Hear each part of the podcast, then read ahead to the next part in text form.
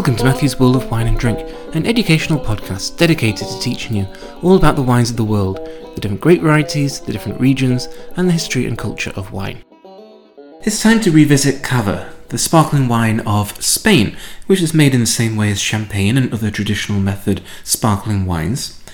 The reason we're going to revisit this uh, style of wine because I did do a podcast episode on Cava a few years ago to help WSET students. But things have changed in that time, and what we're really going to emphasize in this episode is the sense of regionality with Cava because it's made in different areas of Spain, which has really held back the sense of identity of Cava in comparison to the much smaller area and the much more concentrated area of Champagne, and how producers are working with specific sites to produce much higher quality wine, and how that's been expressed in the regulations, but nevertheless still a lot of controversy about whether to belong to the Cava DO or whether not to the different organisations which have been established because they feel Cava um, holds quality back, and how the Cava organisation is trying to respond to these challenges from high quality producers to say, no, you should be part of our designation, and um, that Cava can be very good. So there's a lot of back and forth with Cava,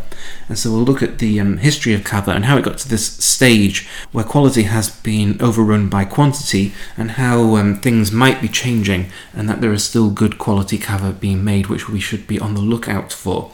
So it's a region kind of like Spain itself, which is vibrant and dynamic and ever changing, but at the same time a little stuck in its ways. And so there's that contrast, that pull between the past and the future, which we're seeing in Cava. So, where is Cava made? That's the essential question. So, with most styles of wine, we're talking about a small region, or even a large region, but it's still a region. So, whether it's Champagne, or it's Chateauneuf du Pape, or it's Napa Valley, or it's um, Southeast Australia, which is huge, but it's still a regional designation. Cava is connected to lots of different regions, which may not actually have that much in common, apart from the fact that they make some, some sparkling wine. So the vast majority is made in Catalonia, in the DO of Penedès, which is just south of Barcelona, on the Mediterranean coast. And that's what we'll be concentrating on because that's where about 95% of cava is made. But a lot of the uh, production there comes from really small growers who sell their grapes to the two big um, cava giants, Freixenet and Codorníu.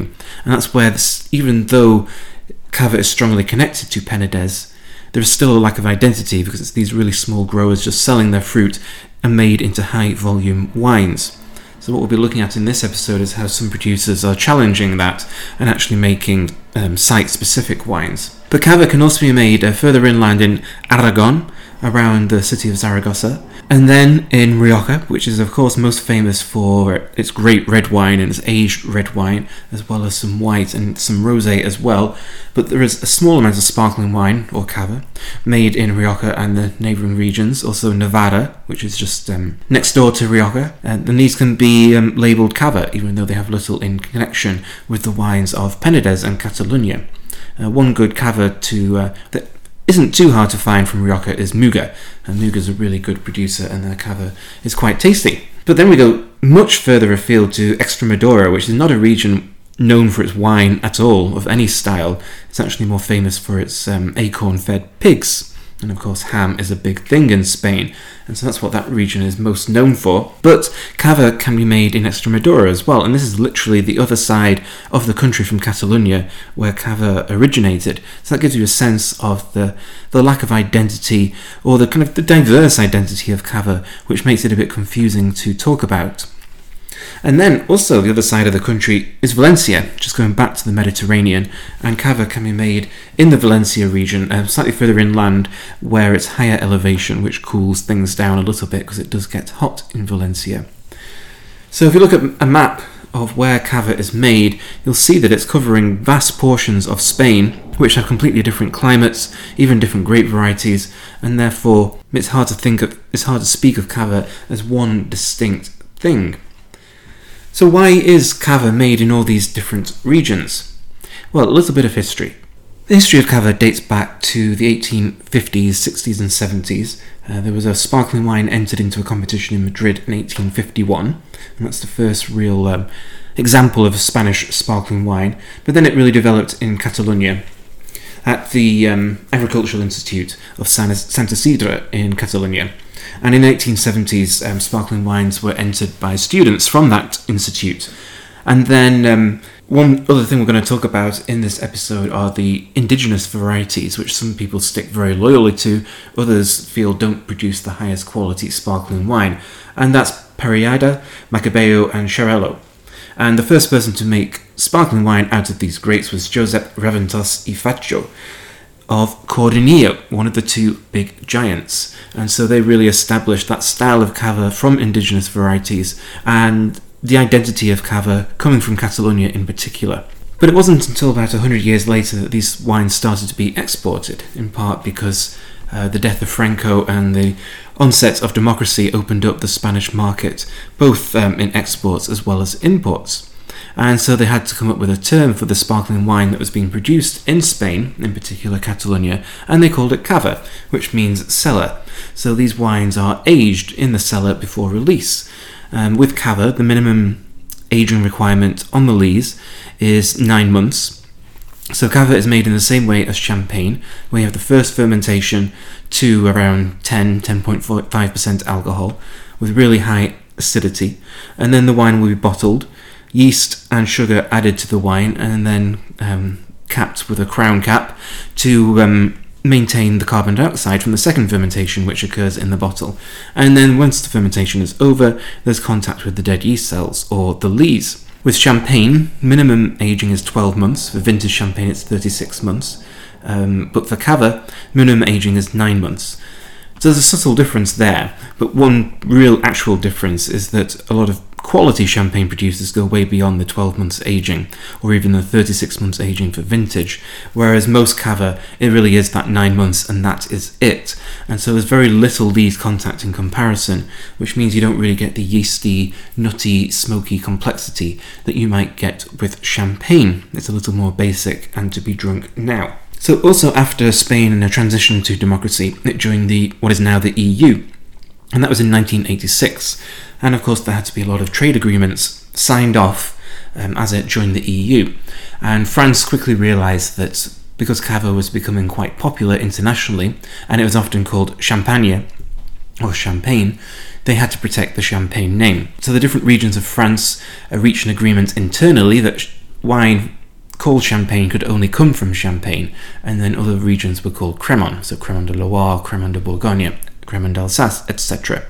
And that no other region outside of France could call themselves Champagne. And so Cava had to, when in, entering the EU, had to formally categorize their style of sparkling wine, realizing they couldn't call it Champagne or Champagne, and they had to formalize the Cava regulation the trouble is, Cava is not a region, it's a style of wine. So, what they did, any region that was producing sparkling wine or Cava, came under the overarching DO, so the appellation. And so this covers Catalonia, it covers Aragon, it covers Navarra, it covers Rioja, it covers Extremadura, and it covers Valencia. So in some ways that was a smart move because it prote- protected a lot of growers and producers and gave an identity, an overall Spanish identity to cava and the sparkling wines made in Spain. The trouble is, an appellation is supposed to represent a very distinct regional identity, and Cava does not have that because it's made in all these different areas. So, although commercially it may have been a smart move, in terms of promoting quality, it was not. And what's happened since um, the 1980s is that Cava has become a mass produced, high volume sparkling wine that it's Spanish, so it does have that identity, but nothing particularly regional.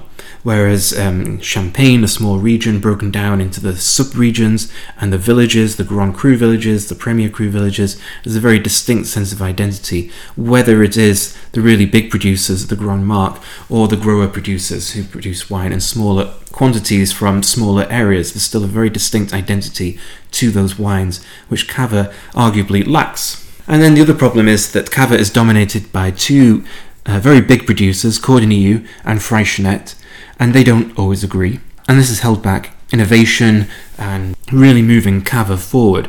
Nevertheless, there has been some innovation. In the 1990s, Codorníu in particular pushed for um, plantings of Pinot Noir and Chardonnay, which of course are the grapes of um, Champagne. And these are arguably much more suited to sparkling wine than the indigenous grapes that have traditionally been used in Catalonia. So again, there's a lot of um, to and fro, push and pull when it comes to cava and innovation. Because if one one big producer pushes one thing, the other producer, um, for example, would resist, and vice versa. But I think at this point, both those producers, as well as other producers in Cava, realise that for it to survive commercially and be competitive with all the sparkling wine, not just from France, but also Italy, with the rise of Prosecco, and Australia and California and so on, they really need to up their game. They need to have high quality wine in order to in order for people to uh, buy it. And that's not necessarily making more expensive wine, but it's raising the quality from the bottom up as well. At the same time, there is more expensive wine being produced so that they can try and compete with Champagne, French Franciacorta, and the high end Australian or Californian or South African sparkling wines. So there is a sense of urgency, I think, in Catalonia in particular, and that's what we're going to focus on because the other regions are pretty small in their production. So, this sense of international competition and having to improve quality which is why it's time for the podcast to revisit Cava and address some of the changes which have been occurring over the last three to five years. But first of all, where is Catalonia? So it's northeast Spain, very fierce a uh, sense of um, identity. Of course, there's been a lot of uh, independence controversy in Catalonia, has its own language, has its own culture, and Catalan nationalists feel that their region is very distinct from the rest of Spain and therefore it should be independent. Of course, that's also because it's quite a wealthy region, uh, quite industrial in its history, and so there's a bit more money there than in other areas of Spain. So some Catalans feel that they support poorer areas of Spain, which they would prefer not to do.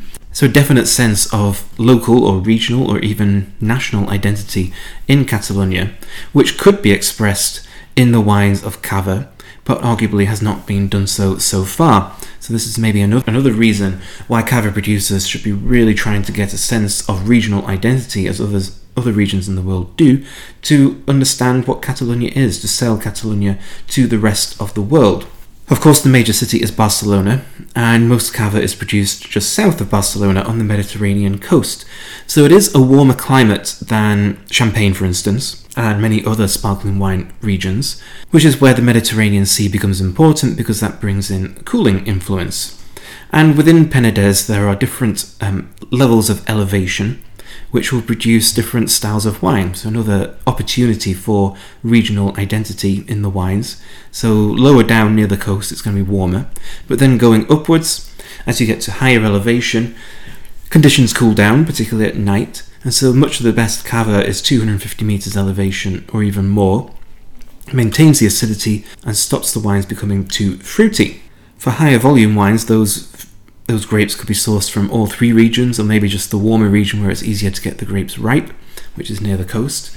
But for the higher quality wines, there may be single vineyard sites or a smattering of vineyard blending from higher elevation to maintain that acidity. So, site selection is really important, and maybe historically that has not been taken into consideration enough, but that is hopefully changing. So, mentioned the grape varieties. Macabeo is a high acid grape variety grown across Catalonia, also into Roussillon, and also grown in Rioja, where it's known as Viura. And high acid green apple, quite neutral, and therefore fairly appropriate for sparkling wine. Then there's Parellada, which has to be grown at high elevation because it struggles to maintain its acidity, so less suitable for sparkling wine unless you really have the uh, best site or the appropriate site. And then there's Xarel·lo, which is the highest quality grape of the uh, Cava varieties. If you taste a still Xarel·lo, which is made by a really good producer, it's really, really good. It's got intensity and depth and concentration, kind of smoky aromas, age worthy, and um, can be quite expensive and justifiably so. Whether that makes it appropriate for sparkling wine is another issue, because it can add too much weight to the wine. That really depends on the style that the cava producer is going for but it does have the concentration of flavours. So these three can be blended together, and often it's a, third of each, And again, that's perhaps for practical reasons rather than for taste or for quality. Whereas again, a higher quality producer will really uh, cons- will really focus on their blend and how those grape varieties interact with each other and where they're planted and the best sites for them, what they have access to. There is also um, Rosado cava made, which, like champagne, can be made simply by blending red wine and white wine together in the base wine, which helps with uh, managing tannin and colour, so you don't get too much tannin or too much colour, although a lot of cava can be quite dark in colour because um, that's kind of the Spanish taste for a deeper coloured rosé. Um, you'll see that with still rosé as well, or rosado, which doesn't necessarily lend itself to the best styles of sparkling rosé wine. And so different black grape varieties can be used, such as Monastrell. Uh, Trepat is a local grape variety, which is uh, sometimes sometimes used, and also um, Garnacha, which is relatively low in tannins. So it's about balancing that tannin management as well as retaining the acidity. And of course, Pinot Noir can be used as well. So traditionally, um, a rosé or rosado would not be 100% red wine or from black grapes, but would be a blend of white wines with black grapes or red wine that comes from, comes from black grapes. Uh, but there are a handful of producers who are making wine solely from black grape varieties, and those are perhaps the ones to seek out. So, as I mentioned, part of the debate in Cava is whether to use indigenous or international grape varieties. Traditionalists would go for indigenous varieties, and still that those dominate. That is part of Cava's identity. The issue can be with not necessarily with acidity, but maybe too much fruitiness.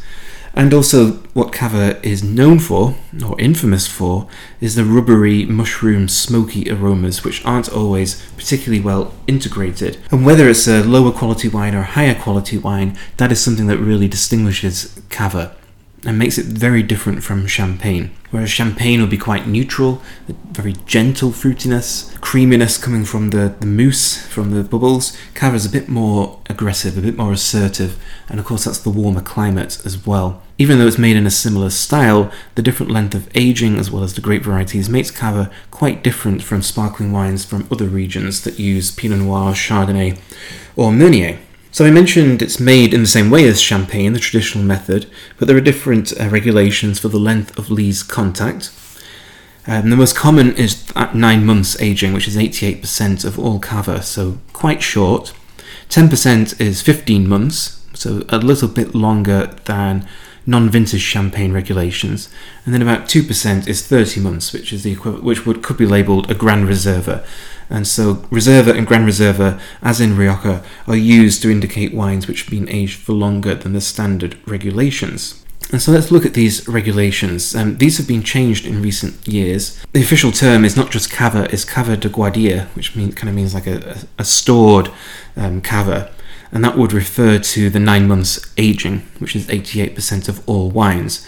And now there's it used to be simply Reserva, Gran Reserva, but these come under the umbrella category of Cava de Guardia Superior, which indicates either Reserva or Gran Reserva, which has been aged for longer than the standard regulations. As with um, champagne, the terms brut and brut nature are used. So brut would be dry to off dry style, whereas brut nature would mean no dosage, so no sugar has been added to the wine after the disgorgement, and so tending towards a drier style, which is much more popular in general with sparkling wine, especially in Champagne, but that's been echoed in other wine regions. And then there's the Rosado. But we also have to remember that a lot of consumers still like some sweetness in their wine, especially um, in a sparkling wine where the acidity is so high. So, thinking about Prosecco, which is often 17 to 25 grams per litre of sugar. Likewise, in Cava, a third of their exports are semi secco, which is that similar um, medium dry style, which will have noticeable sugar, which adds some weight to the wine, adds some sweetness to the wine, balances acidity, stops it being too tart, but isn't necessarily very complex because that sugar is simply coming from adding in the dosage before uh, the final bottling. So, not particularly complex, rather it's just an addition. And so, if when buying cava, really go for a brut, or even better, a brut nature, where you actually really taste the wine itself rather than the sugary addition. Another relatively recent change in cava is the creation of a new appellation, Cava de Paraje Calificado, which designates wines which, which come from single sites or single vineyards. And this is created to really emphasize a, that sense of regional identity which I've been talking about, which has been absent from Cava over the last 30 to 40 years as it's, as it's become more successful internationally. And so this is really trying to promote unique sites and also really good producers who work with those sites. You know exactly where the fruit is coming from, and that wine, every time it's made, vintage to vintage, will have its own identity. So it's, so it's not like um, the con- really consistent but often monotonous styles of cava which are made year in year out so you know exactly what you're getting. These will have vintage variation as well as site variation. So for this um, designation it must be single site which must be 10 years old at least.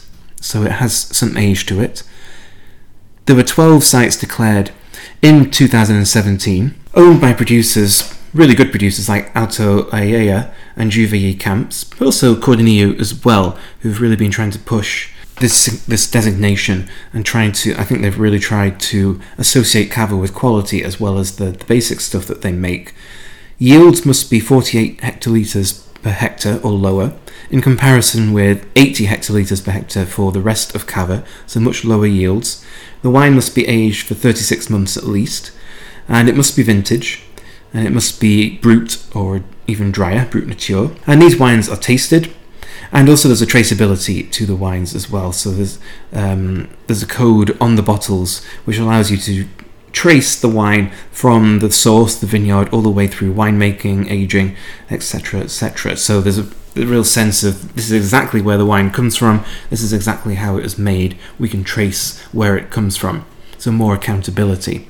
And so this is the big example of how Cava is really trying to change its identity. It's still new, it's still small, and there's and there's controversy as well because just because a vineyard is 10 years old and is a single site doesn't mean it's going to be the greatest wine in the world. that's where the tastings hopefully come in to ensure that the wine really does meet the quality that this appellation is looking for. And these wines can be quite expensive, and they're only just coming into the market. And because Cava has a reputation for inexpensive wine, so $10 in the US or under, it's hard to persuade people to spend more on those wines. So it's going to have to take a lot of education and hard work, but also just making the wine that justifies those higher prices to convince the consumer to spend that. But this designation has come from lots of controversy in Cava about quality. So the oldest producer in the Cava region is Raventós y Blanc, and they broke away in 2012 and created their own um, kind of unofficial appellation called Conca del Riu Anoia, which is in eastern Penedès. And the reason they broke away is because they considered that the quality of Cava was so low that their reputation had been tainted by um, being in the designation. So they left the designation and said, We're going it alone. And it is pretty unusual for a very good producer to break away from a well known um, appellation or well known designation. And Raventós Blanc are extremely good, and there's been no real sign of them returning to the fold despite these changes and these pushes for higher quality. Another producer who broke away is Albert E. Neuer in 2014, and they created their again their own term, classic Penedès, which is um, can only means the wine can only come from Penedès. So again, a sense of regional identity, and the wines must be aged for 15 months. And then there's another breakaway organisation called Corpinat, which was formed in 2018. The name means born in the heart of Penedès, which I don't think is particularly clear from the name. I feel they could have come up with something a bit more obvious than Corpinat. But again, their breakaway was inspired by a sense that they wanted to produce high quality wine and they considered themselves high quality producers and that Cava was holding them back, and not just holding them back, but holding the reputation of their wines back. And so creating their own organisation would give a sense of identity which they could market internationally. And so these wines must be organically farmed, they must be hand harvested, and also the growers are paid a premium. And so the big issue with the dominance of Codorníu and Freixenet is that they pay the, the, growers simply on quantity rather than quality. So a grower just wants to get as much fruit as possible, sell it, and then that's it, their harvest is done. But if you pay growers a premium, then you're paying for quality, and therefore the growers have to work hard in the vineyard to justify the higher prices of the grapes. They're paid 70 cents per kilo in comparison to the 40 cents per kilo, which is the average for most other cava.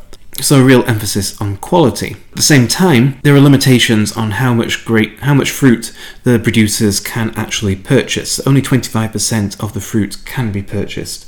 In contrast with again Codorníu or Freixenet, who are purchasing most of their fruit from really small growers. So again, that's giving just a sense of control over the fruit, also a sense of that this is the producer's fruit that they have worked with from start to finish. So again, it is that sense of identity.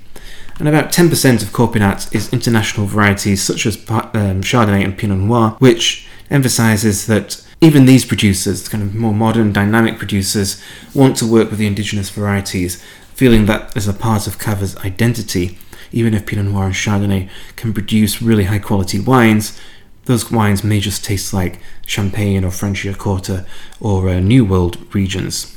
So the original producers there who formed Corpinat were Gramona, Llopart, Nadal, Recaredo, Sabatier, Coca, and Torelló, and they've been joined by producers Can Feixes, Júlia Bernet, Mascandi, Can Descregut, and Paras.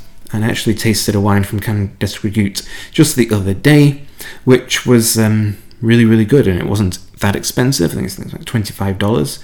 But there's a real freshness to it. It didn't have too much of that rubbery smokiness which is associated with cava, but still had a cava identity. It still smelt like cava, but very, very good. Whether these producers will rejoin cava uh, if quality goes up is up for debate. Whether Corpinat as an organisation will be incorporated into the Cava DO, again, is up, up for debate.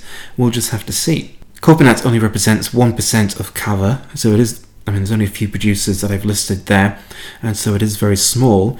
But 30% of Grand Reserva Cava was produced by these producers before their breakaway. So they've always been concentrated on the wines which have been aged for longer and therefore more complex, more concentrated. Just to mention that Raventós y Blanc, who I mentioned uh, broke away back in 2012, they have not joined Corpinat, they're still doing their own thing. So the question is is this Corpinat a revolution?